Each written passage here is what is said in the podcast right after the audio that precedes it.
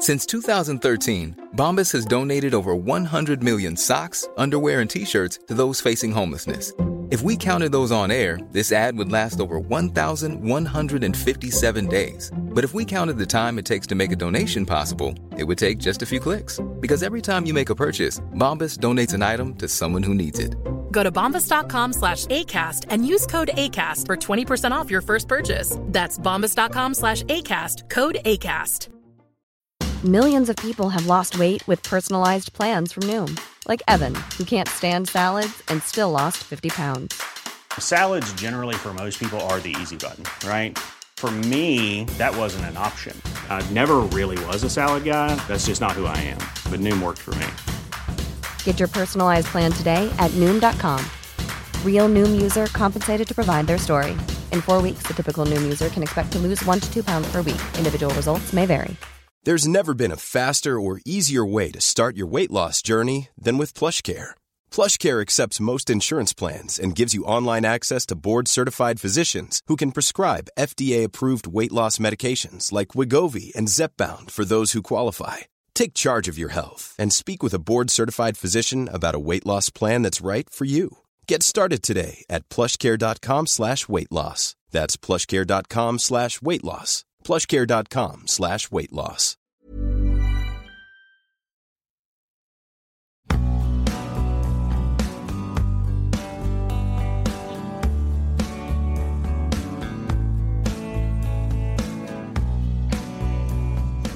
سلام.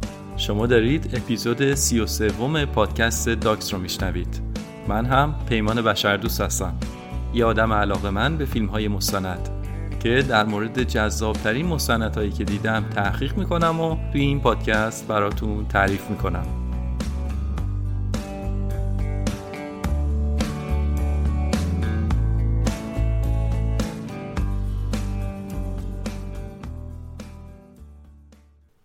تن آدمی شریف است به جان آدمیت نه همین لباس زیباست نشان آدمیت. این شعر رو زیاد شنیدیم. درسته که لباس زیبا الزاما نشان آدمیت نیست اما این یه واقعیتیه که ما اینکه چه شخصیتی داریم و کی هستیم رو می‌تونیم با لباسمون به بقیه آدما منتقل بکنیم. لباس پوست دوم ما هستش. پوستیه که ما خودمون انتخابش کردیم. راستش من قبلا چند تا فیلم مستند در مورد لباس و صنعت پوشاک دیده بودم. صنعت پوشاک و مد و فست فشن و موضوعات اینطوری. چند تا مستند که به هم خیلی هم ارتباطی نداشتن. اما انقدر این موضوعات جالب بودن که دوست دارم که همه اون موضوعات جالب رو بیارم توی این اپیزود و در موردشون صحبت بکنم.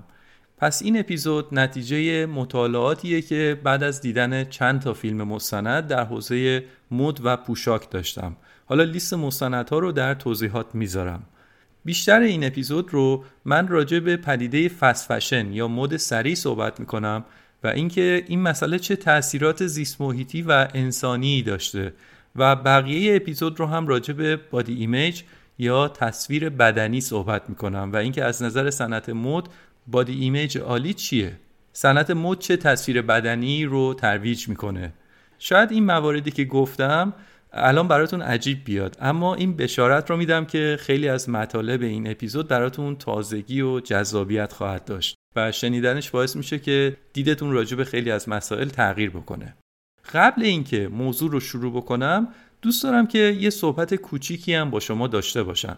از وقتی که بیشتر ماها یادمون میاد کشورمون در شرایطی به سر می‌بره که به قول معروفش میگن برهه حساس کنونی. هر وقتم که فکر کردیم از این وضعیت دیگه بغرنجتر نمیشه دیدیم که دوستان ما رو با یک شرایط عجیبتر قافل گیر کردن. ایران ما که شایستگی این رو داره که جز بهترین کشورهای دنیا باشه حداقل جز 20 کشور برتر اقتصادی دنیا باشه یا با توجه به زمینه های تاریخی و فرهنگیمون کشورمون اعتبار و خوشنامی بالایی در دنیا داشته باشه. و مردمش در آسایش و آرامش زندگی بکنن به جای اینها مردم کشور گرفتار مسائلی هستن که اصلا در شعن این مردم نیستش. حق این مردم این نیست واقعا. من الان نمی‌خوام برای شما مرسیه بخونم چون بار اصلی و اون فشار اقتصادی و روانی روی شونه های خود شما هستش. اما بدونید اونایی که بیرون از ایران هستن هم فکر و دلشون اونجا پیش شما هستش. و اگر می‌بینید که در بحبوحه یک شرایط بحرانی اقتصادی یا اجتماعی یا سیاسی یه دفعه یه اپیزود از این پادکست منتشر میشه که ممکنه با دنیای اون روز شما همخونی نداشته باشه این به این خاطر نیست که مثلا من نمی‌دونم در ایران چه میگذره. نه سرمون رو در برف نکردیم. به این خاطره که همین کار کوچیک یعنی انتشار این پادکست تنها کاریه که من نوعی می‌تونم برای کشورم بکنم. اینکه در مورد موضوعات مفیدی که خوندم و دیدم با شما صحبت کنم و یک دیدگاه و نگرش متفاوتی رو بهتون معرفی بکنم. این کاریه که من می‌تونم بکنم و برای همین این کار رو دارم ادامه میدم. برای ایران عزیزمون و برای مردم صبور و شریفش آرزوی روزهای بهتری می‌کنم.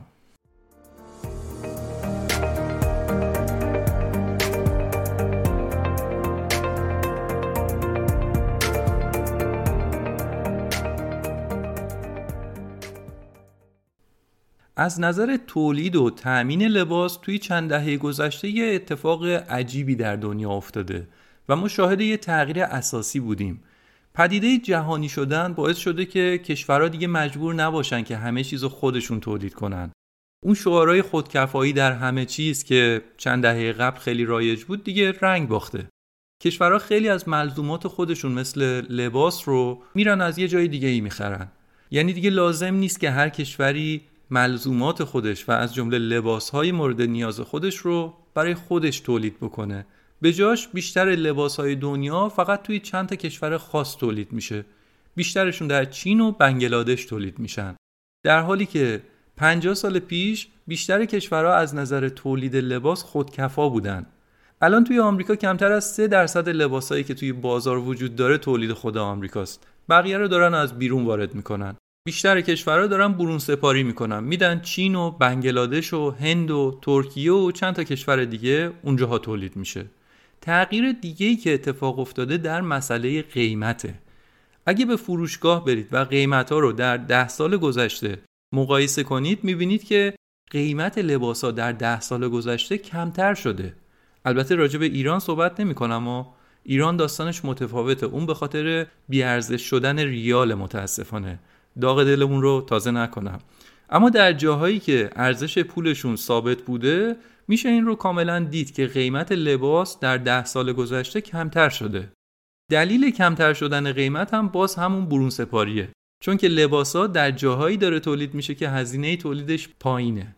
در چین، در بنگلادش، هند، ویتنام این مسئله باعث شده که فروشگاه های زنجیره‌ای لباس سال به سال جنسای ارزونتری رو به بازار بیارن و روندی شکل بگیره به اسم fast fashion یا مد سریع. دیگه باید اینطوری بگم که شماها یادتون نمیاد. قدیما اینطور بود که فروشگاه های لباس دو تا مجموعه لباس داشتن. زمان ما 100 سال پیش اینطوری بود. یه collection تابستونی بود و یه collection زمستونی. همین. تولیدیا لباس ها رو طراحی می‌کردن بعد تولید می‌کردن می‌دادن مدل ها اون لباس ها رو میپوشیدن باهاشون عکس می‌گرفتن عکس ها رو توی مجله چاپ می‌کردن. مردم هم که سرشون به کار خودشون گرم بود و خیلی هم اهل خرید کردن نبودن تازه با دیدن اون تبلیغات متوجه می شدن که اه چه نشسته ای مثل اینکه وقت لباس خریدنه. پاشیم بریم خرید. بعد به مرور این دو مجموعه لباس در سال تبدیل شد به چهار مجموعه در سال. های بهاری، تابستونی، پاییزی و زمستونی. یعنی طراحا در سال چهار بار طراحی می‌کردن و چهار تا مجموعه لباس می‌دادن بیرون. اما در طول فصل یه تغییری به اون صورت نمی‌کرد. لباس ها همونا بود. اما از وقتی که جنس هی ارزونتر و ارزونتر شد شرکت ها افتادن دنبال اینکه مجموعه هاشون رو هی زیادتر کنن. هی جنس هاشون رو متنوع تر کنن هی بیشتر کنن که پای مشتری رو به مغازه بکشونن. اینطوری نباشه که مشتری سالی دو بار سالی سه بار به مغازه بیاد. بعد وقتی هم که بیاد متوجه تغییری نشه و خریدی هم نکنه. یه کاری کردن که رفتن به فروشگاه های لباس بخشی از روتین روزمره بشه. کاری کردن که هر هفته که مشتری وارد مغازه شد با یه مجموعه جدید لباس مواجه بشه.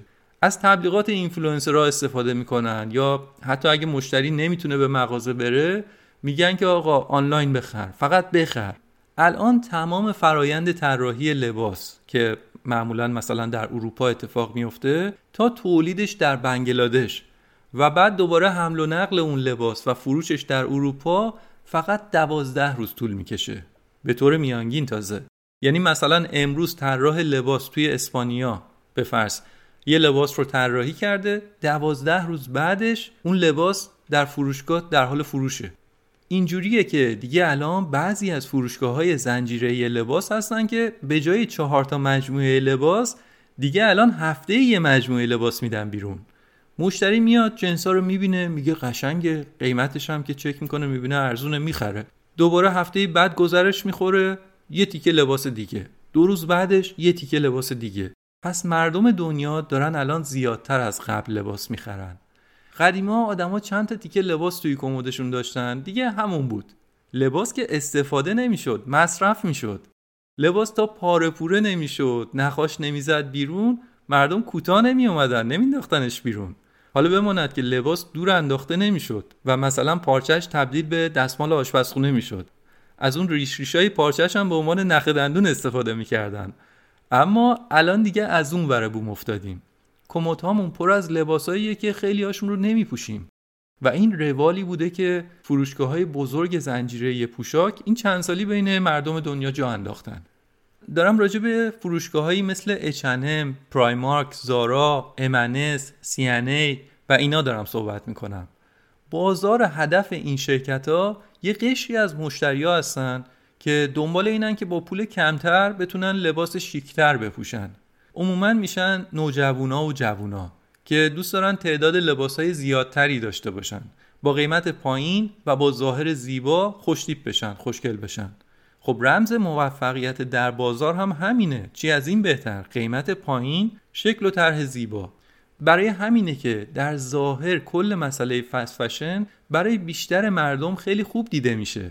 خصوصا از دید خریدار اون هم مثلا توی یک کشور توسعه یافته همه چیز دیگه گل و بلبل و خوب میاد. خریدار میگه که خب ایراد فست فشن چیه؟ اینطوری من مشتری که راضیم چون با یه قیمت کمتر دارم لباس شیکتر و خوشگلتر میپوشم. من که راضیم. شرکت ها هم که راضیان سود دارم می‌کنم. فروششون بالاست. اون تولید کننده بنگلادشی و چینی هم که راضیان دیگه چون اونها هم پول خوبی دارن در میارن. خیلی خوب شد. همه راضیان دیگه. پس مشکل چیه؟ مسئله ای که دیده نمیشه پیامدهای بیشمار پدیده مد سریعه. خصوصا پیامدهای زیست محیطی و پیامدهای انسانی.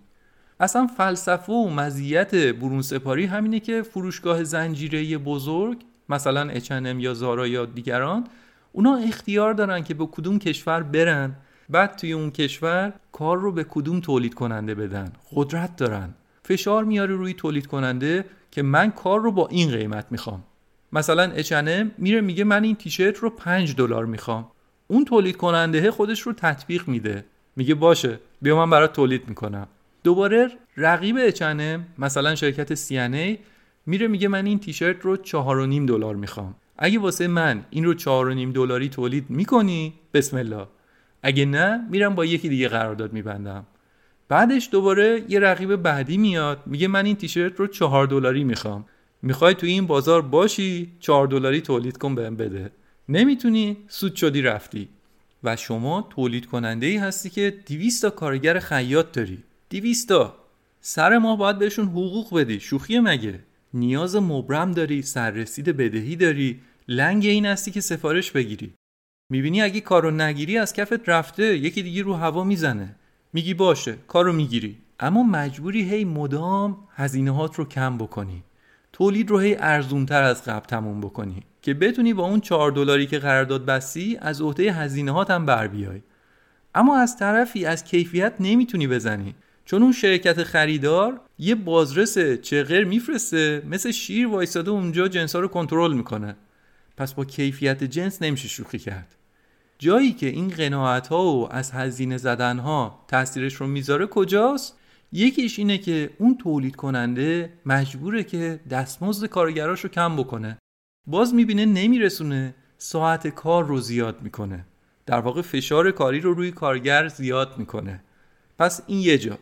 یه تاثیر دیگهش هم مسئله ایمنیه. به ایمنی اهمیت نمیدن. اگه سقف کارگاه هم داره میریزه رو سر کارگرا بازم کسی توجهی نداره. کارفرما فقط دنبال اینه که کار رو انجام بده و سفارش رو با حداقل هزینه تحویل مشتری پولدارش بده. توجه به ایمنی رو میگن سوسول بازیه مسئله دیگه هم محیط زیسته. چون قرار با هزینه حداقل کار بکنن طوری کار می‌کنن که نتیجهش تاثیر ویرانگر روی محیط زیست می‌ذاره. حالا من در ادامه بیشتر در مورد این سه تا حوزه صحبت می‌کنم. یعنی مسئله ایمنی ضعیف مسئله پایمال کردن حقوق کارگران و موضوع تخریب محیط زیست.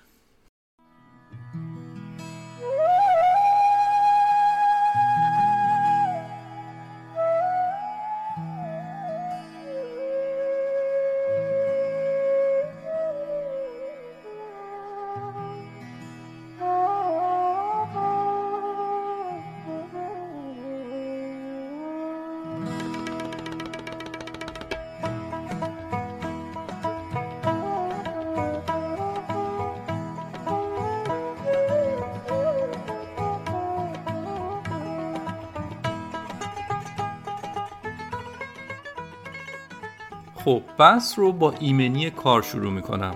فشار بیش از حد برای تولید جنس ارزون باعث شد که ایمنی کار برای اون تولید کننده محلی در بنگلادش و چین و این کشورها چندان مهم نباشه. تولید کننده ها پیش خودشون می‌گفتن خب که چی؟ اصلا چرا باید برای ایمنی هزینه کنم؟ به فرضم اگه حادثه پیش اومد و چند تا کارگر مصدوم شدن کارگر که ارزونه کاری نداره. به جاشون چند تا کارگر دیگه استخدام می‌کنم. به همین راحتی.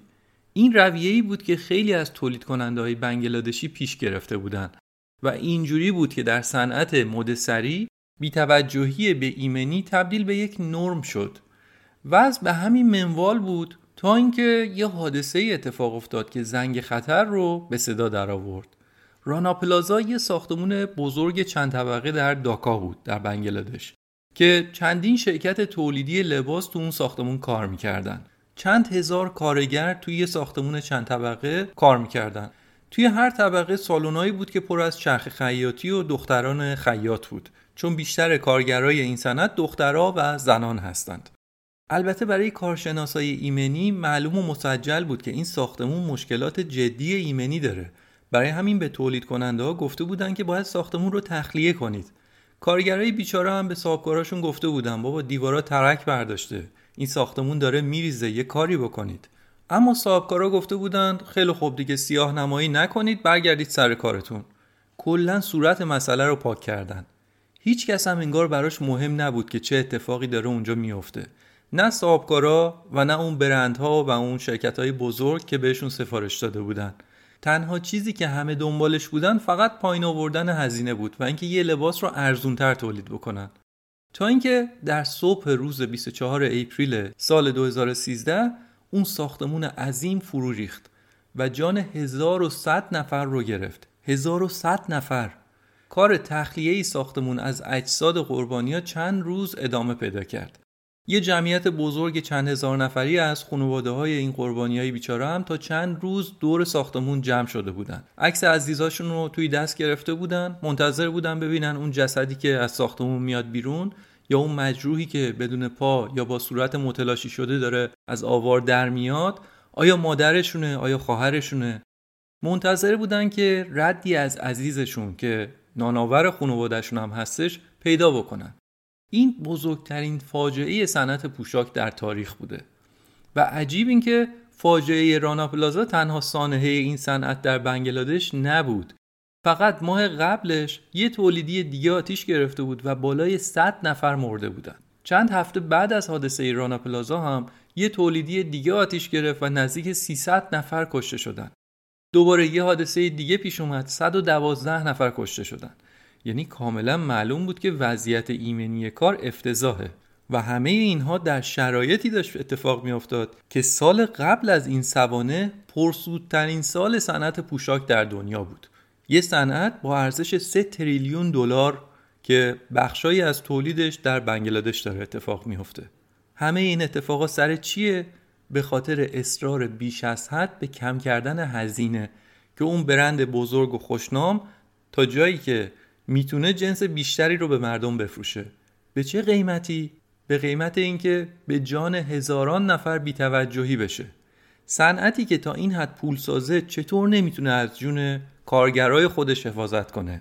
ایمنی بالاخره حق اولیه هر کارگر و هر کارمندیه. آدما برای چی میرن سر کار؟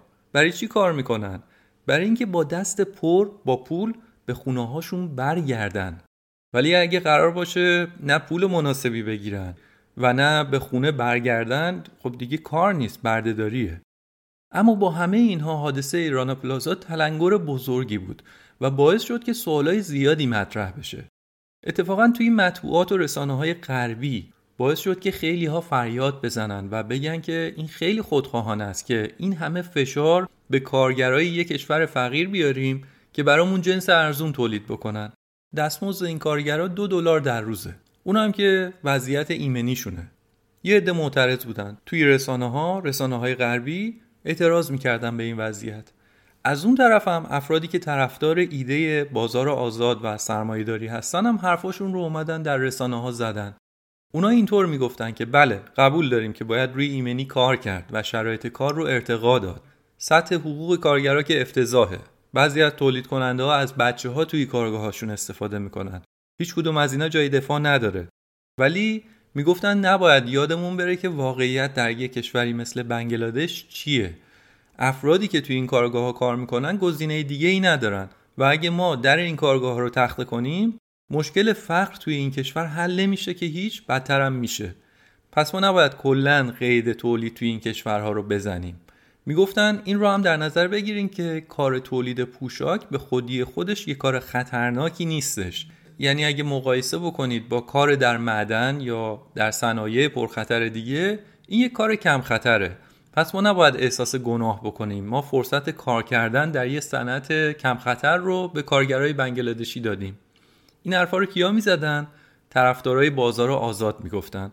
در مقابل باز اون فعالان حقوق کار می‌گفتن که دلیل نمیشه که چون کارگرای بنگلادشی گزینه دیگه ای ندارن و چون این کار کار پرخطری نیست ما نسبت به شرایط کاری اونها بی تفاوت باشیم. خلاصه خوبی مطبوعات آزاد همینه دیگه. دو طرف میان صحبتاشون رو می‌کنن و اصل و فرع قضیه برای همه روشن میشه.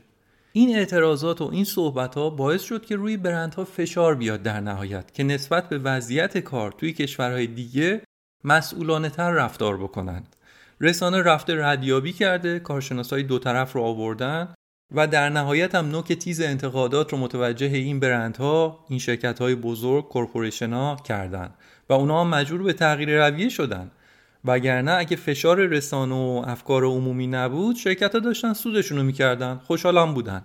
براشون هم مهم نبود که اون کارگرا آیا غذای کافی می‌خورن آیا شرایط کارشون خوب هست یا نه.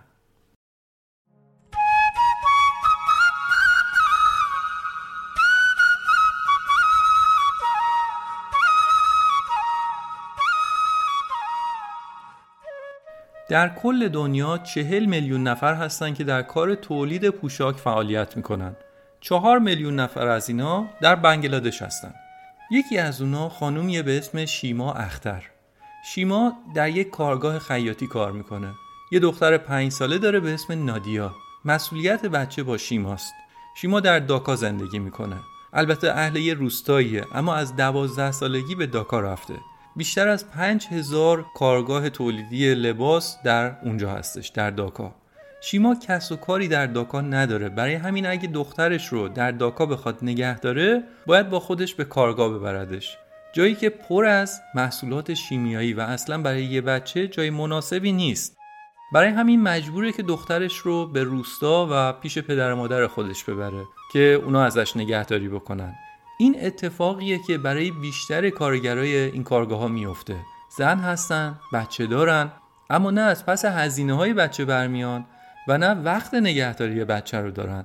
چون بیشتر روز رو توی این کارگاه های تولیدی دارن کار می‌کنن.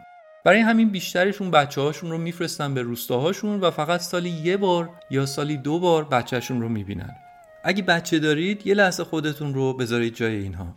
ببینید مگه میشه آدم بچه کوچیکش رو سالی یکی دو بار ببینه. حالا دلتنگی و اینا به کنار. نگرانی این که من بالا سر بچم نیستم. چه بلایی سر بچم میاد. چه آسیبهایی متوجه اون بچه میشه. چه اتفاقایی ممکنه در نبود پدر و مادرش برای بچه بیفته. که میفته دیگه از بدرفتاری و تجاوز و مسائل مختلفی که می‌تونه برای بچه‌ای که پدر و مادرش کنارش نیست پیش بیاد. شبیه این شرایط در خیلی از کارخونجات چین هم هست. یادتونه توی اپیزود 13 کارخونه آمریکایی هم عین همین مسئله رو اونجا هم گفتم. برگردیم به شیما. شیما مجبور شد دخترش رو ببره به روستا. شب آخر رو کنار نادیای پنج ساله خوابید نوازشش کرد با بغز ازش خداحافظی کرد و فردا صبح تنها و با دلی شکسته به شهر برگشت.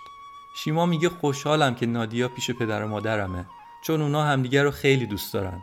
اما بچه رو باید پدر و مادر خود بچه بزرگ کنن.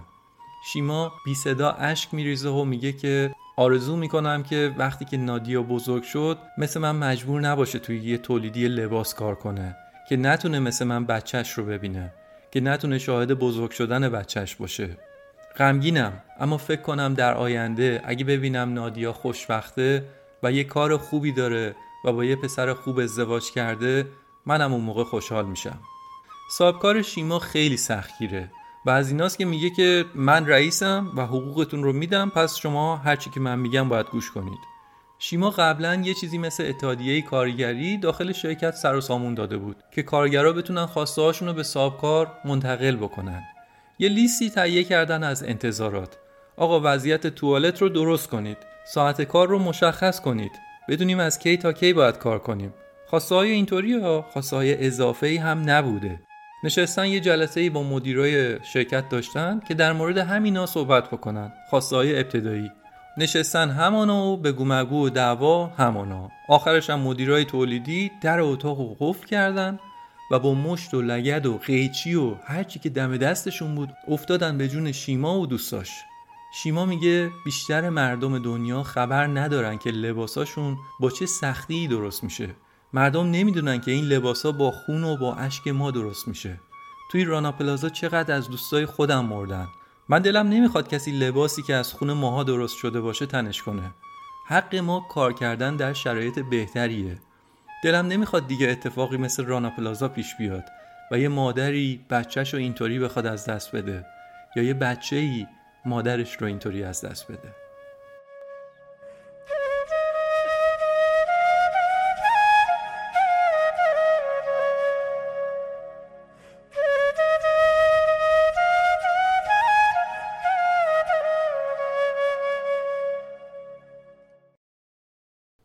خب راجع به ایمنی پایین کار و همینطور شرایط حقوقی بد صحبت کردم.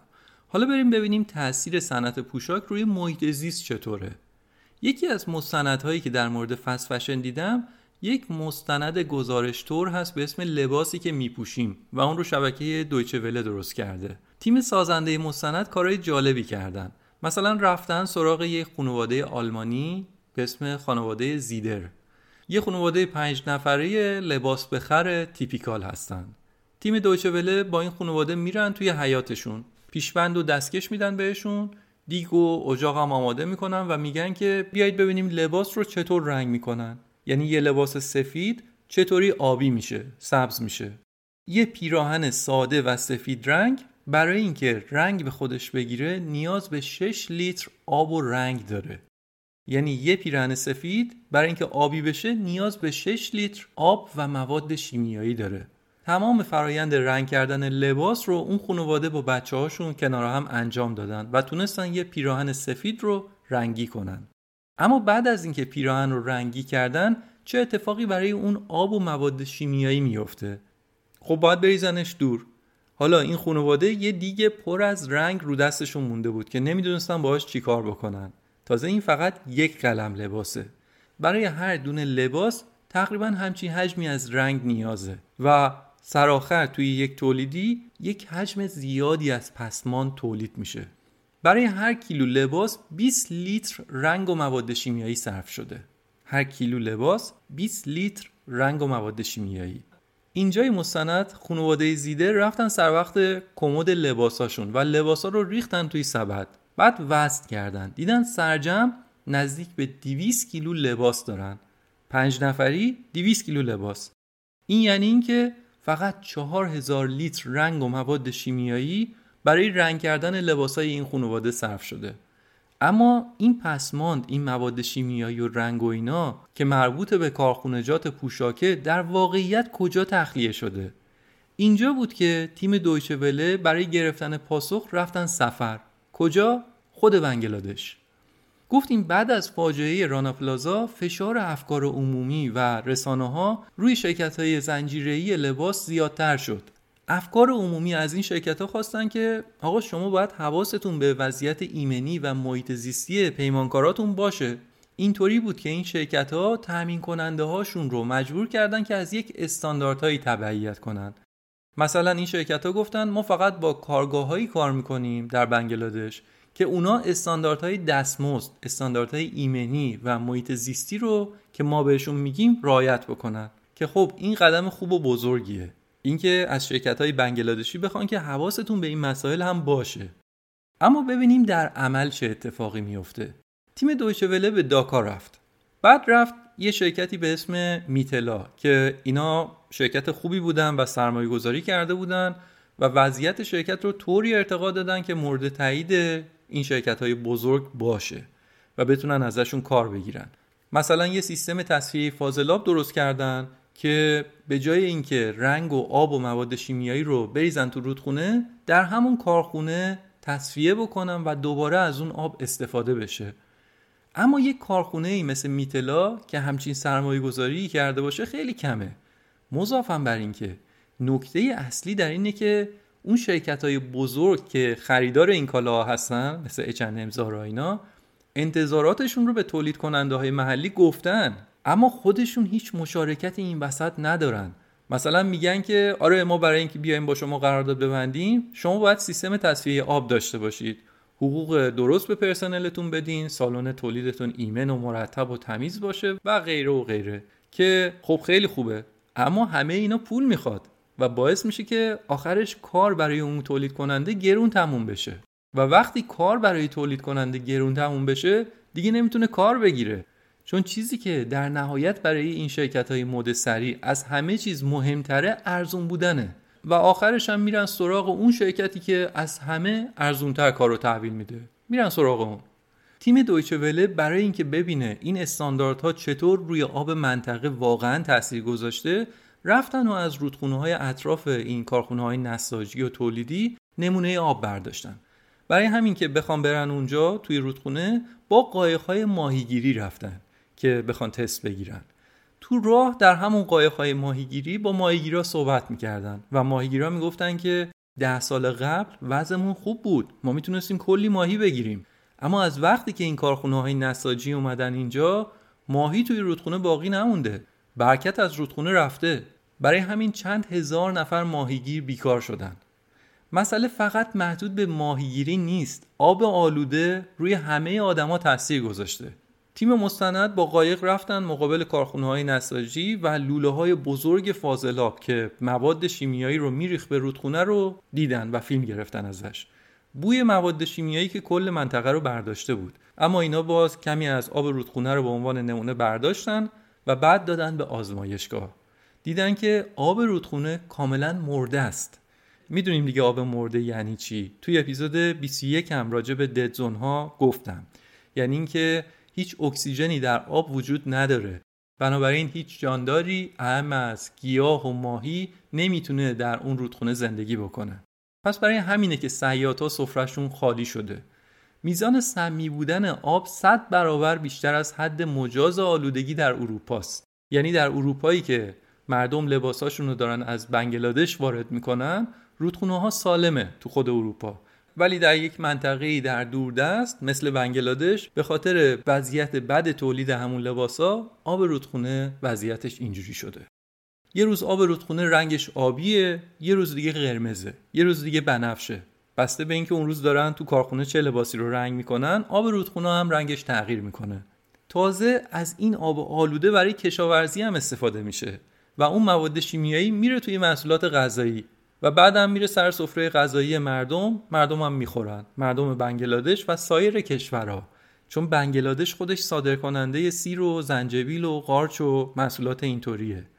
پس دیدیم که وجود شرکت های تولیدی در بنگلادش باعث اشتغال یه عده‌ای شده. خیاط و نساج و کارکنان شرکت های تولیدی لباس باعث ورود پول هم شده. اما از طرفی باعث این هم شده که یه عده‌ای هم کارشون رو از دست بدن. و منابع آبی کشور آسیب ببینه.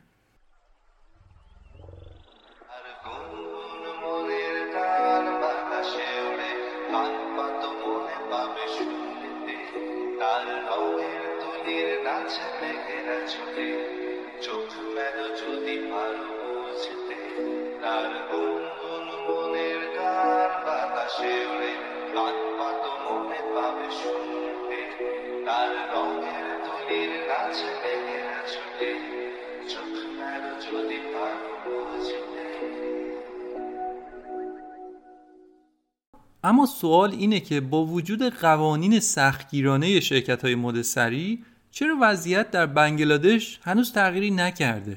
یا اونطوری که تصور می‌رفت تغییر نکرد؟ جواب اینه که چون بیشتر شرکت ها هنوز دارن همون رویه قبل رو ادامه میدن. حتی اون چندتایی هم که تأسیسات تصفیه آب مدرن نصب کردن هم همیشه ازش استفاده نمی‌کنن. چون استفاده از این تجهیزات هزینه داره پول می‌خواد. و این شرکت ها به خاطر رقابت شدیدی که با هم دارن مدام زیر فشارن که قیمت رو بیارن پایین. برای همین خیلی اوقات جای اینکه از برق استفاده کنن بی سر صدا و زیر سیبیلی پسمان رو میریزن تو آب رودخونه. میگن بقیه رقبامون هم دارن همین کارو می‌کنن. چرا ما نکنیم؟ یا کلک های دیگه ای سوار می‌کنن. مثلا برای اینکه یه شرکتی مثل اچنم بیاد با یه تولید کننده بنگلادشی قرارداد ببنده باید اون شرکت مورد Everyone knows therapy is great for solving problems, but getting therapy has its own problems too, like finding the right therapist, fitting into their schedule, and of course, the cost. Well, BetterHelp can solve those problems. It's totally online and built around your schedule. It's surprisingly affordable too. Connect with a credentialed therapist by phone, video, or online chat, all from the comfort of your home. Visit betterhelp.com to learn more and save 10% on your first month. That's BetterHelp, H E L P. Millions of people have lost weight with personalized plans from Noom, like Evan, who can't stand salads and still lost 50 pounds. Salads, generally, for most people, are the easy button, right? For me, that wasn't an option. I never really was a salad guy. That's just not who I am. But Noom worked for me. Get your personalized plan today at Noom.com. Real Noom user compensated to provide their story. In four weeks, the typical Noom user can expect to lose one to two pounds per week. Individual results may vary. تایید انجمن تولید کنندگان پوشاک بنگلادش باشه. یعنی یه تعداد محدودی از تولید کننده های محلی هستن که اون شرایط ایمنی و زیست محیطی و دستمزدی رو رعایت می‌کنن. اما بیشتر تولید کننده های محلی در بنگلادش مورد تایید انجمن نیستن. با این حال اما دارن کار می‌گیرن. حالا داستانش چیه؟ قضیه اینه که به طور رسمی قرارداد بین اچنم با یه شرکت مورد تایید بسته میشه. اما اون شرکت مورد تایید بعدش کار رو میده به همون تولید کننده های خورده پا همونایی که رنگ و میریزن تو رودخونه.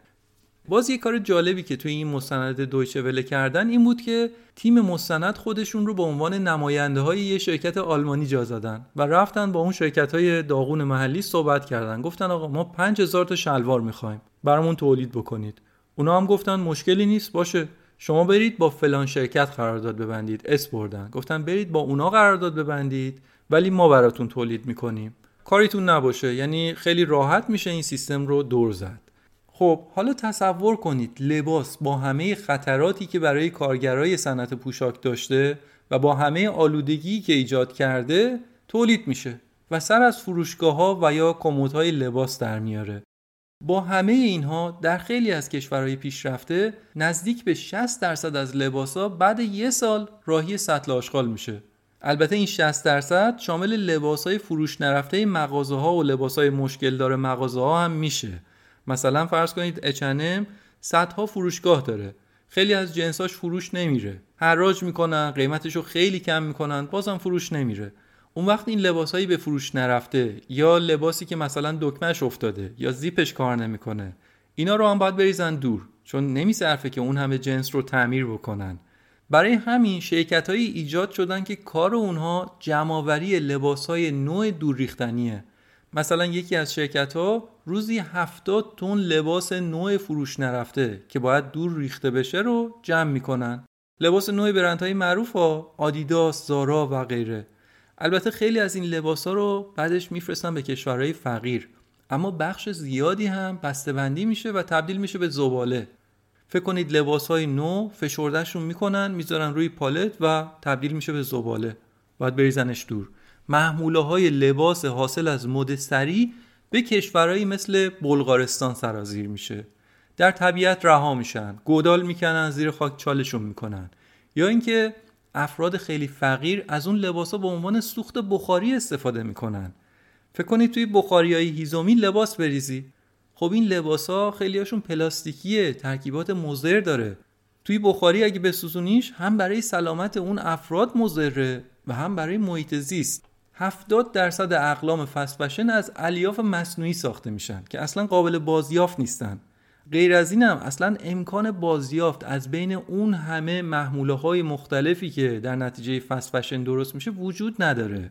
لباس های مختلف با رنگ های مختلف با جنس های مختلف. مثل آهن یا شیشه زایاتی نیست که همشونو بریزی توی کوره مذابشون کنی و بعد دوباره ازشون یه چیز دیگه ای درست کنی. جنس لباس ها متفاوته. یکی پارچه کتانه یکی پلیستره یکی جینه. روی یکی دکمه فلزیه روی یکی دکمه پلاستیکیه. بعدش هم میلیاردها قلم جنسه. و آدم به اندازه کافی وجود نداره روی زمین که بشینن اینا رو دونه دونه بشکافن و تفکیک کنن سر فرصت و حوصله و دوباره ازشون استفاده کنن. بهترین راه حلی که بهش رسیدن این بوده که همینطوری جنس رو بریزن دور. در نتیجه ادعای سازگاری با محیط زیست یه ادعای علکیه و بیشتر برای بازاریابیه. چون این شرکت های مد سری همینایی که اسپردم یه وقتایی میگن که ما محصولاتی تولید می‌کنیم که سازگار با محیط زیسته. در اصطلاح جنسمون سبزه گرینه. روی بعضی از محصولاتشون هم از این تک های سبز می‌زنن که خیالتون راحت باشه. برای تولید این جنس محیط زیست آسیب ندیده. اما اینا همش جست تبلیغاتیه. چون می‌بینم وقتی که اینطور میگن فروششون بیشتر میشه. بازیافت لباس عملا امکان نداره. بله شاید یه چند درصد کمی ازش رو بازیافت بکنن. اما اونقدری که اینا دارن تولید می‌کنن بیشترش داره تبدیل به زباله میشه. به جای بازیافت چیزی که نیاز به تولیدش نیست رو تولید نکنید. کارشناسا میگن که اگه همین الان تمام تولیدی های لباس دیگه کار نکنن تا 15 سال دیگه هم برای تمام جمعیت جهان لباس اندازه کافی وجود داره. بحث بر سر اینه که یک تعادلی بین مصرف و بین منابعمون روی زمین وجود داشته باشه. نگاه کنید مثلا به بلک فرایدی جمعه سیاه. چه قوقایی میشه برای فروش بیشتر؟ مردم از صبح زود میرن مغازه ها رو نشون می‌کنن چند ساعت منتظر میمونن صف وای میستن. بعد در فروشگاه که باز میشه انگار سوت شروع مسابقه رو زدن. از سر و کول هم رد میشن که وارد مغازه بشن. بله برای بعضی هم این تنها فرصتیه که بتونن یک لباس خوب بخرن. اما خیلی از آدما هستن که پولی که ندارن رو خرج وسایلی می‌کنن که اصلا بهش احتیاج ندارن. یا پولشون رو صرف جنسی می‌کنن که به کسایی که دوست ندارن هدیه بدن. فقط انگار مسابقه خریدنه.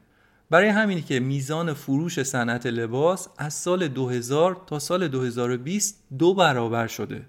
جمعیت جهان توی این مدت دو برابر نشده اما خرید لباس دو برابر شده সেজে বসে আছে একা একা রঙিন স্বপ্ন তার বনতে সেজেছে আছে ভরা চোখে জানালার ফাঁকে মেঘ ধরতে সেজে বসে আছে একা একা রঙিন স্বপ্ন তার বলতে সেজেছে আছে ভরা চোখে জানালার ফাঁকে মেঘ ধরতে تا اینجا صحبتم راجع به مد سریع و پیامداش بود از اینجای بحث موضوع یه مسئله کاملا متفاوته ولی چون اونم فوقالعاده موضوع مهمی بود و از طرفی مرتبط به موضوع صنعت مد بود الان اینجا راجع بهش صحبت میکنم به نظر شما زیبایی چهره و زیبایی اندام آیا یک مفهوم ثابته؟ آیا میشه یک نسخه پیچید و گفت که زیبایی اینه و جز این نیست؟ و بعدم یه شابلون گذاشت و گفت که اگه با این مشخصات تطابق دارید زیبا هستید. اگر نه زیبا نیستید. آیا میشه این کارو کرد؟ میشه در مورد چهره دیگران یا اندام دیگران اظهار نظر کرد؟ از اون بدتر اظهار نظرهای تند و سیاه و سفید کرد. مثلا گفت فلانی چاقه اون یکی نیقلیونه. بهمانی کوتوله است. این یکی درازه ولی شکم داره. اون یکی اما خوبه لاغره. و این لاغری رو طوری بگیم که نوعی تمجید به حساب بیاد. خب به تب جواب همه این سوالات اینه که نه نمیشه. نباید این کار رو کرد. معلومه خب چه کاریه. اما واقعیت اینه که صنعت مد به طور خواسته یا ناخواسته داره یک تصویر خاصی رو از زیبایی ارائه می‌کنه. طوری که زیبایی همینه که من میگم و غیر از این نیست. خوشیکلی و خوشاندامی همینه که من میگم. تبعات این مسئله این میشه که کسایی که شباهتی بین خودشون و اون استاندارد تعریف شده نمی‌بینن احساس می‌کنن زشت هستن. و این احساسیه که به صدها میلیون نفر در دنیا داره القا میشه. مثلا نوجوانی رو تصور بکنید که رفته لباسش رو در اتاق پرو یک فروشگاهی امتحان می‌کنه و یه نگاهی به عکس بزرگ اون مدلی میندازه که روی دیوار فروشگاهه. و اتفاقا هم مدل با همون لباس عکس گرفته که این می‌خواد الان امتحان کنه. بعد که لباس رو میپوشه با خودش میگه که واقعا من الان شبیه این شدم. نه. پس مشکل از منه. حتما من هستم که زشتم. حتما من هستم که تیپ و کلم خوب نیست. چون پر واضحه که اون خوش تیپه. بالاخره مدل دیگه. می‌بینید خیلی از آدما اینطوری فکر می‌کنن. مخصوصا توی یه سنین خاصی مثلا نوجوانا اینطوری فکر می‌کنن. در آمریکا بیشتر از نصف دخترها خودشون رو با مدل های صنعت فشن مقایسه می‌کنند. صنعت مد تصویری رو به جامعه میده که بیشتر دخترهای آمریکایی از بدن خودشون راضی نیستن و میگن که بدن من یه مشکلی داره. چرا؟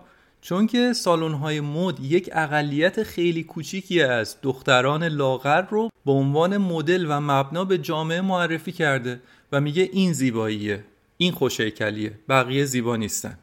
این مسئله اعتماد به نفس بقیه رو می‌کشه و از بین می‌بره. حالا جالب اینجاست که صنعت مد وقتی داره لباس و محصولات مربوط به زیبایی تولید می‌کنه اتفاقا خیلی تنوع بالایی داره. توی بحث فست فشن هم گفتیم خیلی تنوع محصولات بالاه اما وقتی که قراره که همون لباس ها همون محصولات زیبایی رو به جامعه معرفی بکنن در این معرفی کردنه تنوع اصلا رعایت نمیشه. بحثمون الان بر سر اینه که تنوع مدل ها خیلی پایینه. یعنی تنوع مدل هایی که در صنعت فشن کار می‌کنن. و این مسئله باعث شده که یک تصویر غالب از بدن خوب و از زیبایی در جامعه شکل بگیره و بعد همه تلاش بکنن که خودشون رو شبیه به اون بکنن. یکی از مستندهای مرجع من مستندیه به اسم باز تعریف تصویر بدن.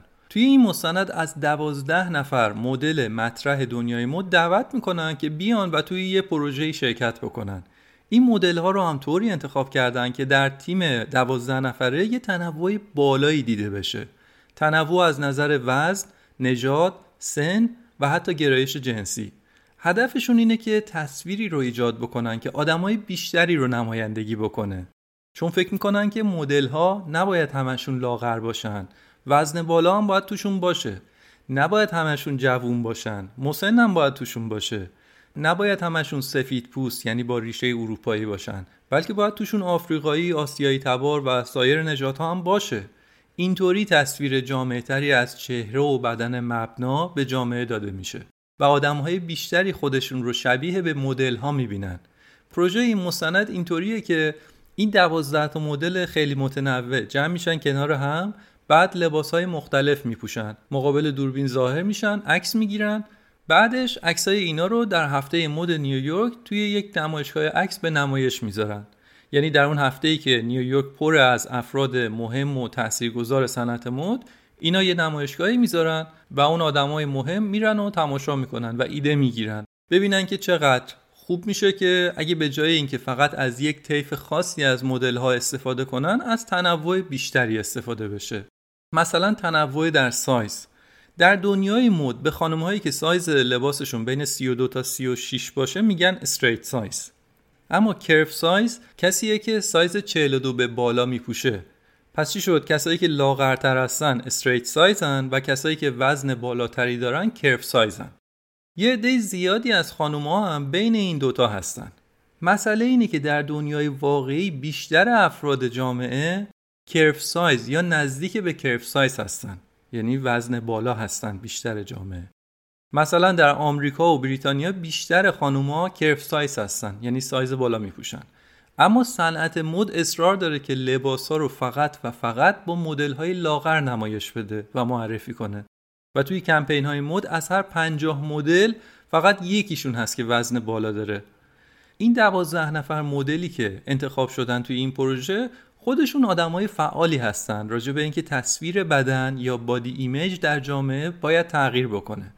دیدگاه های جالبی دارن. مثلا یکی از اونها یک خانم آفریقایی تباره به اسم فیلومنا کوهاو که لباس سایز بالا میپوشه و خودش میگه که ببینید من چقدر دیگه جنگیدم که با پوست تیره با تبار آفریقایی با موی مجعد با بدن توپر و اضافه وزن توی این صنعت مدل هستم. ببینید چقدر جنگیدم. جنگیدم چون که معتقدم این وضعیت باید تغییر کنه. میگه که من نگران خواهر کوچیکم هستم و دخترای دیگه مثل اون. مدام توی اینستاگرام افرادی رو دنبال می‌کنن که وزن نرمالی ندارن افرادی که لاغری مفرد دارن و بچه ها فکر می‌کنن که باید غذا نخورن تا شبیه به اون آدما بشن و به زعم خودشون خوشتیپ باشن. میگه البته ما باید رو راست باشیم. قرار نیست من بیام به دخترای جوونتر بگم که نه منی که خودم مدل هستم اصلا هیچ وقت مشکلی با بدنم نداشتم و همیشه بدنم رو پذیرفتم. دیگران قضاوتم نکردن و از این حرفا. نه اینطور نبوده. نباید دروغ بگیم. اما ما باید با بدنمون دوست باشیم. ما از هر چیزی اگه بتونیم فرار بکنیم از بدنمون که دیگه نمی‌تونیم فرار کنیم. مثلا اگه از پاهات خوشت نمیاد هی نگاه کنی هرس بخوری بگی که پای من باید مثلا اونطوری می بود. اما الانو ببین چه شکلیه. خب آیا اصلا اینجوری مسئله حل میشه؟ نه. باید بدنمون رو همینطور که هست بپذیریم و خودمون و بدنمون رو دوست داشته باشیم. یه مدل دیگه ای که توی این پروژه هست دختریه به اسم ایسکرا لارنس میگه که از وقتی که 13 ساله بوده وارد دنیای صنعت مد شده. اون موقع به عنوان یک مدل straight size یا سایز پایین کار می‌کرده. و میگه که در پشت صحنه سالن مد اینطوری بوده که 20 تا دختر دیگه هم کنارش بودن. همه هم عین هم بودن. چون وقتی استاندارد زیبایی رو انقدر بسته در نظر بگیری دیگه همه شبیه به هم میشن و تفاوت اساسی در ظاهر مدل ها دیده نمیشه. راجب فشاری که روی این دخترها بوده میگه. چقدر راجب غذا خوردن خودشون سختگیر بودن. غذا نمیخوردن کم میخوردن. مدام دوره کمره خودشون رو اندازه می‌گرفتن که اضافه وزن نگرفته باشن. می‌دونیم که یکی از مشکلات شایع بین مدل ها وسواس یا اختلال در غذا خوردن هست. یا غذا نمی‌خورن یا اینکه غذا می‌خورن و بعدش بالا میارن که وزنشون زیاد نشه. اگه یکی از مدل ها لباس به تنش نمی‌رفت میگه که طراح لباس جلوی بقیه داد می‌زد که چرا تو انقدر چاقی؟ داد و بیداد جلوی بقیه دخترها میگه که منم توی اون سیستم خیلی جنگیدم که بدنم رو اونطور که صنعت مد ازم انتظار داره اونطور که اونها می‌خوان بدنم رو شکل بدم و لاغر نگه دارم. اما دیدم فایده ای نداره. ژن من بدن من یه جور دیگه ایه. بدن من کامل نیست و اساسا هم چیزی به اسم بدن پرفکت و بدن کامل وجود خارجی نداره. میگه آخرش تصمیم گرفتم که من باید کار خودم رو بکنم و با همین سایزی که هستم این کار رو بکنم. من احساس سلامت و شادابی می‌کنم. یه بدن سالم دارم. چرا باید از بدنم خجالت بکشم؟ به جایی رسیدم که با بدنم راحت هستم و قطعا اینجوری یعنی وقتی که خودم فکر می‌کنم زیبا هستم در بهترین و زیباترین حالت خودم هستم.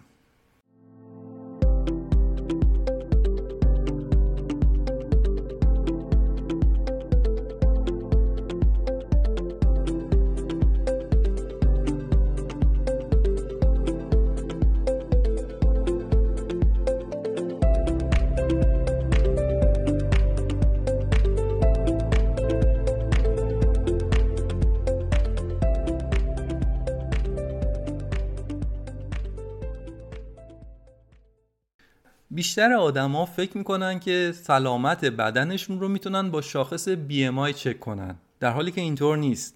BMI بادی مس ایندکس یا شاخص توده بدنی یک شاخص نسبیه. از اینکه با توجه به قد و وزنت در کجای جامعه قرار می‌گیری. می‌دونید دیگه این شاخص به عنوان مبنایی برای تعیین چاقی یا لاغری آدما رایج شده. ولی این شاخص چیزی نیست که بهت راجع به وضعیت سلامتت یا وضعیت ماهیچهیت بخواد بهت بگه. ازش نمیشه فهمید که چقدر چربی در بدنت داری یا چقدر بدنت سالمه. جالبه بدونید که با شاخص BMI خیلی از ورزشکارهای حرفه‌ای یا حتی سلبریتی های معروفی که به عنوان خوشتیپ و خوشیکل معروف هستن جز افراد چاق و دارای اضافه وزن به حساب میان. کلا در جامعه توجه بیش از حدی به وزن آدما و به بزرگی و کوچیکی بدن آدما میشه. قافل از اینکه با نگاه کردن به بدن یک آدم نمیشه پی به وضعیت سلامتش برد. بدون اینکه بدونیم وضعیت ارگانهای داخلی بدن چطوره و مثلا واکنش های متابولیک بدن چطوره فقط با BMI نظر بدیم بگیم که یک بدن سالمه یا نه. مهمترین کاربرد چربی در بدن برای ذخیره انرژیه و کمک می‌کنه که بدن متابولیسمش رو تنظیم بکنه. مستند باز تعریف تصویر بدن با چند نفر متخصص پزشکی و سلامت صحبت کرده. اونا میگن که داشتن یه مقدار چربی نرمال در اطراف باسن و کمر اتفاقا برای سلامت خوبه. یعنی اینطور نیست که بدن اصلا نباید هیچ چربی داشته باشه. میگن که بعد از اینکه آدما مریض میشن ضعیف میشن اون چربی کمک می‌کنه که انرژی آزاد بشه و بدن دوباره قوی بشه. پس وجود یه مقدار چربی در بدن کاملا طبیعیه. اما اینقدر تاکید روی حذف چربی و کم کردن وزن هست که طوری شده که آدما احساس ننگ و احساس شرم می‌کنن. خیلی از آدمایی که اضافه وزن هستن فکر می‌کنن که بقیه دارن مدام نگاهشون می‌کنن. بهشون برچسب زده میشه و مورد قضاوت قرار می‌گیرن. این مسئله خیلی شبیه به نجات پرستی خیلی از آدما فکر می‌کنن که نجات پرست نیستن.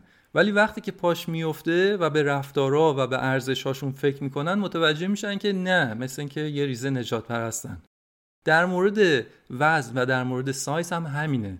الان هممون سر تکون میدیم و توش می‌کنیم و میگیم که چه آدمایی هستن. یکی رو به خاطر وزنش قضاوت می‌کنن. اما خبر نداریم که به جاش خیلی از ما به خاطر ظاهر افراد روشون برچسب می‌زنیم. اصلا بعضیا فکر می‌کنن که افراد چاق و خصوصا خانم های چاق جایی در دنیا ندارن. شایسته چیزی نیستن. یکی از همین مدل هایی که توی این مستند هست و خودش هم پلاس سایزه و وزن بالاست از مشکلاتش در نوجوانی صحبت می‌کرد. از اینکه در مقابل افراد دیگه نمی‌تونست غذا بخوره. چون بقیه نگاش می‌کردن که چی می‌خوره که چاق شده. می‌گفت که دائم همه حواسشون به غذاته. لغمهاتو میشمرن. قضاوتت می‌کنن که حتما اینطوری می‌خوره دیگه انقدر چاق شده. میگه از ترس این قضاوت ها خیلی اوقات توی توالت مدرسه رفتم غذا خوردم. یا مثلا جلوی بقیه حواسم بوده که یه کوچولو ته بشقاب از غذامو نگه دارم و نخورم که از این حرفا نزنن و متهم به پرخوری نشم. یا همش انتظار دارن که چرا تلاش نکرده کمتر غذا بخوره یا چرا ورزش نمی‌کنه؟ در حالی که کسی از زندگی آدم خبر نداره. و قرارم نیست که من بشینم برای همه آدما دونه دونه توضیح بدم مشکلاتم رو بگم.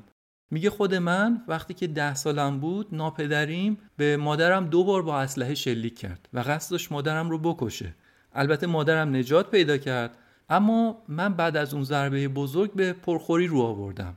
این واکنش بدنم بوده به اون ماجرا. اختلال در غذا خوردن. ولی ملت میگن که این چرا انقدر غذا می‌خوره؟ چرا ارادش ضعیفه؟ جالبه بدونید که فقط در آمریکا یه چیزی حدود سی میلیون نفر دارای اختلال در غذا خوردن هستند این اختلال هم در پرخوریه و هم در کم خوردنه و یک مسئله خیلی جدی و مهمه. مسئله دیگه که باز هم شوکه کننده است موضوع آموزش طراحان مده. سیستم آموزشی در دانشگاه های طراحی لباس روی سایزهای کوچیک شکل گرفته. با اینکه بیشتر زنان و دختران سایز 44 به بالا هستن. حداقل در آمریکا و بریتانیا اینطوریه. اما توی خیلی از دانشگاه ها به طراحا اصلا آموزش لازم برای لباس های سایز بالا ارائه نمیشه.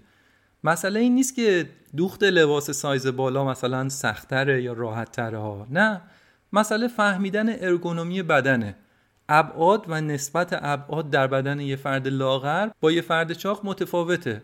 به قول معروف rocket science هم نیست. چیز پیچیده ای نیست. اما این رو باید آموزش داد. ولی آموزش داده نمیشه. توی مستند به بهترین مدرسه های فشن در آمریکا رفتن و نشون می‌دادن که سیستم آموزشی برای طراحی روی سایز 36 شکل گرفته. خود متولی های مدارس هم نمی‌دونستن چرا. می‌گفتن از قبل اینطوری بوده. حتی مانکنا و اون آدمکایی که روشون لباسا رو می‌ذارن و برش میدنم اونا هم سایز پایین هستن 36 هن. البته این چند سالی طراحانی هم بودن که این روند رو دارن تغییر میدن و دارن روی این کار می‌کنن که برای همه اندازه ها طراحی بکنن. این رو یادمون باشه که یک استاندارد خاص برای زیبایی برای خوشندامی وجود نداره. زیبایی در همه ابعاد و اندازه ها و وزن ها میاد. صحبت هایی که اینجا کردم بیشتر متوجه خانوم ها بود. عین این مسائل برای آقایون هم البته مطرحه. مسئله بادی ایمیج و همینطور بادی شیمینگ یا خجالت کشیدن از بدن برای آقایون هم هست. اینم از این. بذارید حیفه این رو هم بگم. غیر از این موارد یه مسئله دیگه هم در عکاسی و ویرایش عکسای مد هست. یکی از مدل ها تعریف می‌کرد که در یه عکسی داشت به پشت سرش نگاه می‌کرد و توی اون شرایط طبیعیه که پوست بدن چروک برمیداره. مثلا پوست کمر و پوست گردن چروک میشه. طبیعت بدن همینه. اگه چروک بر نداره عجیبه. اما این مدل می‌گفت که بعد از اینکه اون عکس منتشر شد انقدر کامنت های بد گرفته که تو چرا بدنت انقدر چروک داره؟ چرا پوستت خوب نیست؟ و از این حرفا. که نشون میده که به خاطر استفاده بیش از حد از فتوشاپ و ویرایش عکس‌ها تصور جامعه کلا راجع به بدن یه چیز عجیب و یه چیز فراانسانی شده. و برای همین هم در آمریکا یه تعداد حقوقدان روی یک لایحه‌ای کار کردن به اسم صداقت در تبلیغات. میگن که اگه می‌خوای با فتوشاپ و ابزارهای کامپیوتری دیگه کارتو قشنگتر کنی رنگ رو بهتر کنی مثلا چروک رو از روی لباس برداری و اینها اوکی انجام بده. اما اجازه نداری جنبه های انسانی رو تغییر بدی و یه ظاهر فریبنده و فراانسانی درست بکنی.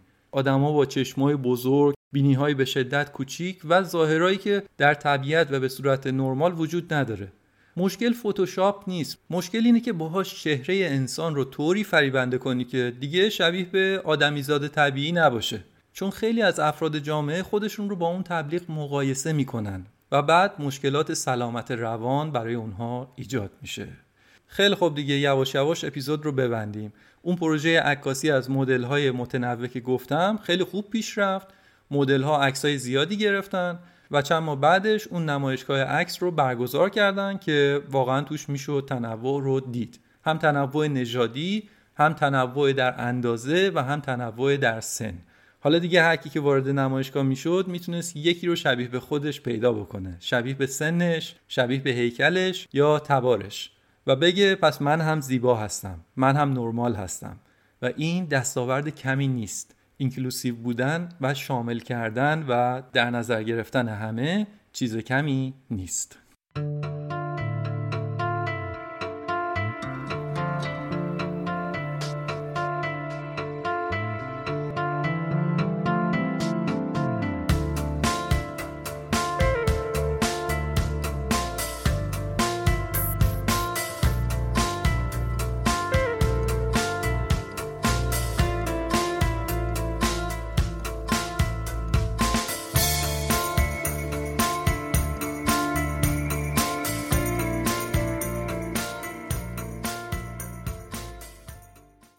خب در مورد فست فشن صحبت کردم و در مورد طبعات زیست و انسانیش گفتم.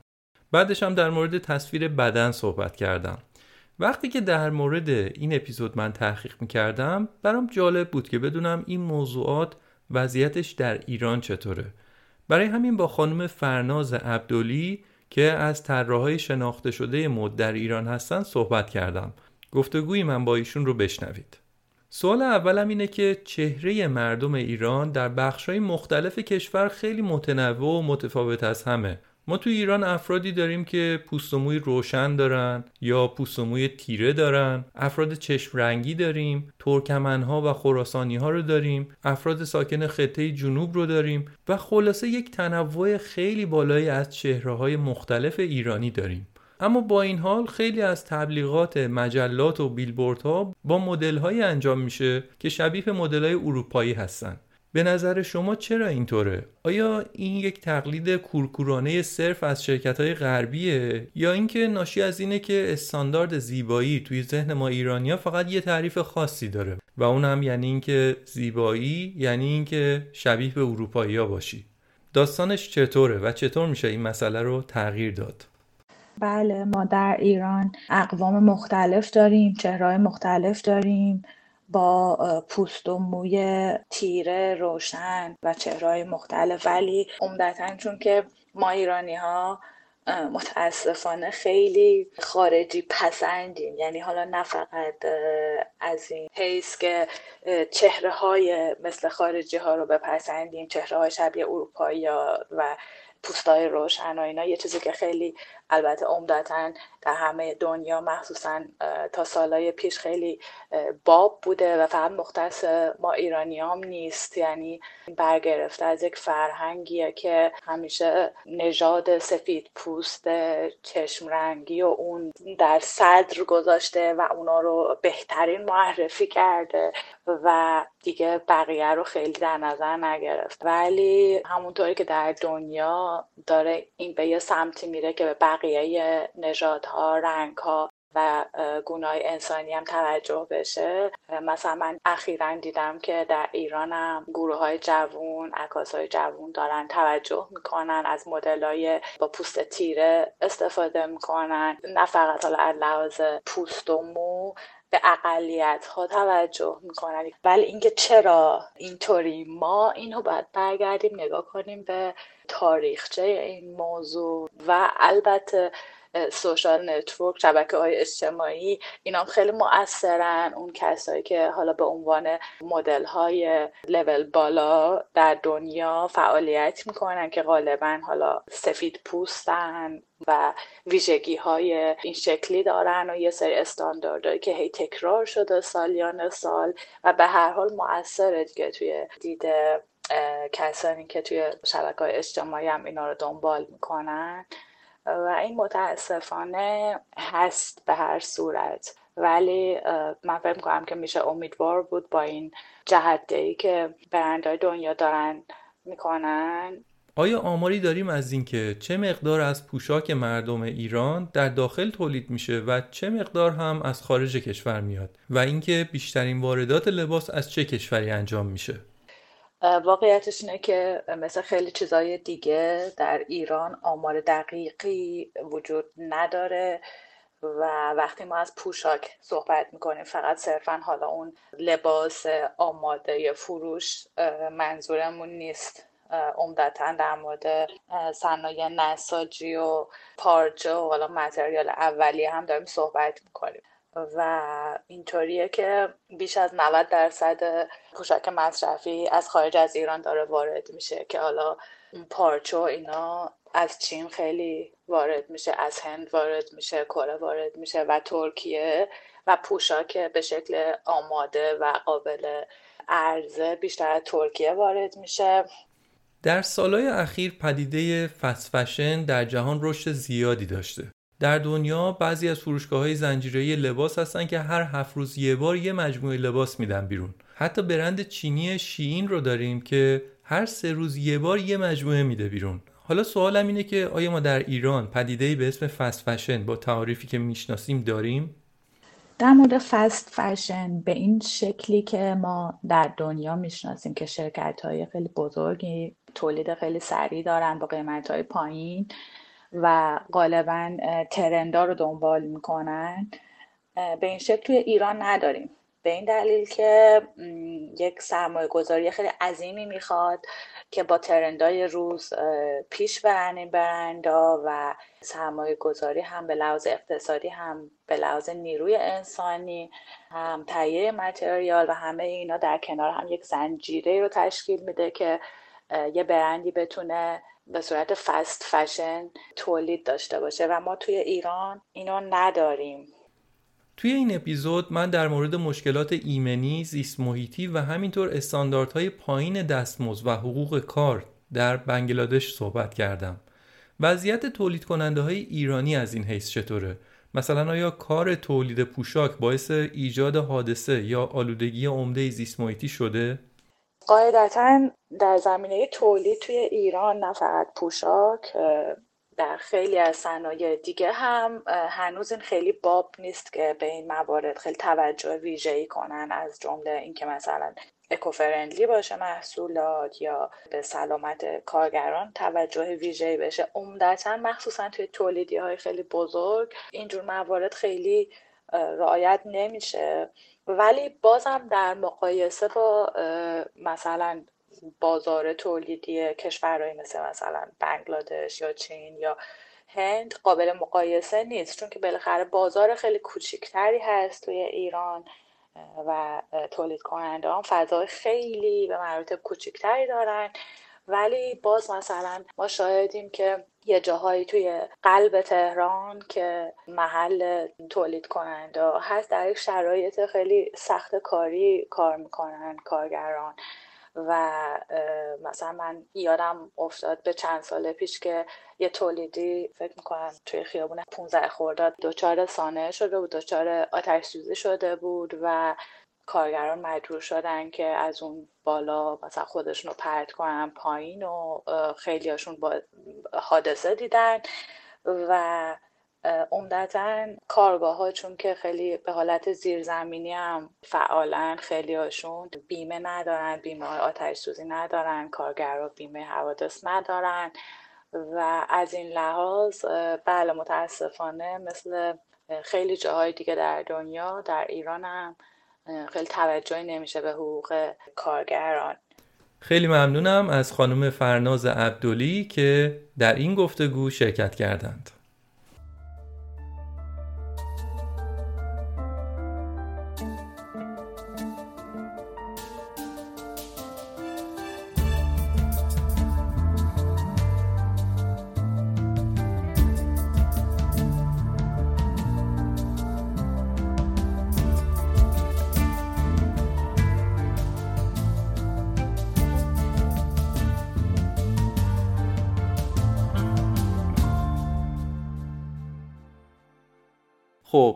هم اپیزود سی و سوم پادکست داکس بود که شما نمی‌دونید من این اپیزود رو چطور جلو بردم. مشغلم این چند وقته خیلی زیادتر از قبل بود ولی سعی کردم که توی انتشار پادکست دیگه وقفه بیشتر از این نندازم. امیدوارم که موضوع این اپیزود کنجکاویتون رو قلقلک داده باشه که برید و خودتون هم در موردش مطالبی رو بخونید. مرسی که پادکست داکس رو دنبال می‌کنید. بذارید این حرف تکراریم رو دوباره بگم که یادتون نره که مهمترین راه حمایت از این پادکست معرفی کردنش به دیگرانه. اگه پادکست رو پسندیدید بده بغلی. معرفیش کن به بغلیت و آدمای دوره برید دم همتون گرم. تا اپیزود بعدی و فیلم مستند بعدی خدا نگهدار.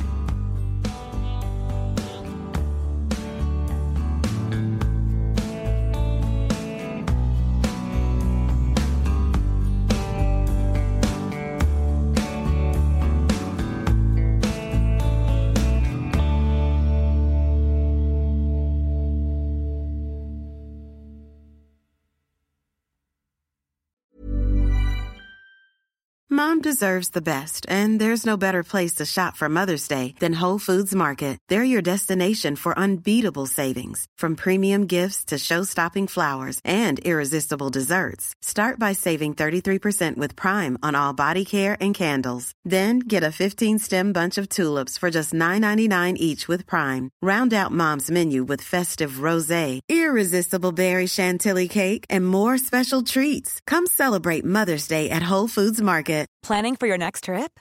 Elevate your travel style with Quince. Quince has all the jet setting essentials you'll want for your next getaway, like European linen, premium luggage options, buttery soft Italian leather bags, and so much more. And is all priced at 50 to 80% less than similar brands.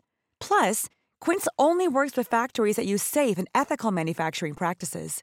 Pack your bags with high-quality essentials you'll be wearing for vacations to come with Quince. Go to quince.com/pack for free shipping and 365-day returns. Imagine the softest sheets you've ever felt. Now imagine them getting even softer over time. That's what you'll feel with Bowl and Branch's organic cotton sheets. In a recent customer survey, 96% replied that Bowl and Branch sheets get softer with every wash. Start getting your best night's sleep in these sheets that get softer and softer for years to come. Try their sheets with a 30-night guarantee. Plus, get 15% off your first order at bowlandbranch.com. Code BUTTERY. Exclusions apply. See site for details.